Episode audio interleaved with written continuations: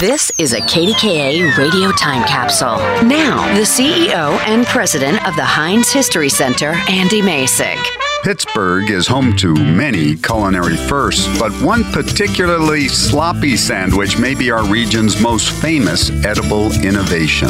At the height of the Depression in the early 1930s, Joe Primanti opened a small lunch stand in the Strip District, specializing in made to order sandwiches. Primanti's products were a huge hit with the truckers transporting fish, meats, and produce in the Strip. In 1933, as business grew, Primanti started a small restaurant on 18th Street, open from 3 a.m. to 3 p.m. to accommodate his nocturnal clients. Eventually, brothers Dick and Stanley joined the family business, along with their nephew and head cook John DePreter.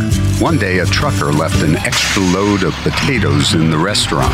DePreter decided to fry a few of the spuds on the grill by slapping the fries directly on the sandwiches rather than on the side. Primanti's customers could enjoy a quick, hot meal without utensils. Add in some coleslaw and tomato slices, and voila!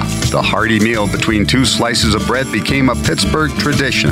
Primanti Brothers eventually became a 24 hour business to better serve its day long crowd with its trademark double egg jumbo and kielbasa sandwiches. More than 75 years after its opening, Primanti's continues to serve its trademark delicacy, now in dozens of restaurants throughout Pennsylvania, Florida, Ohio, West Virginia, Maryland, and Indiana. Primanti sandwiches are a true Pittsburgh original and an all in one meal that tastes great any hour of the day.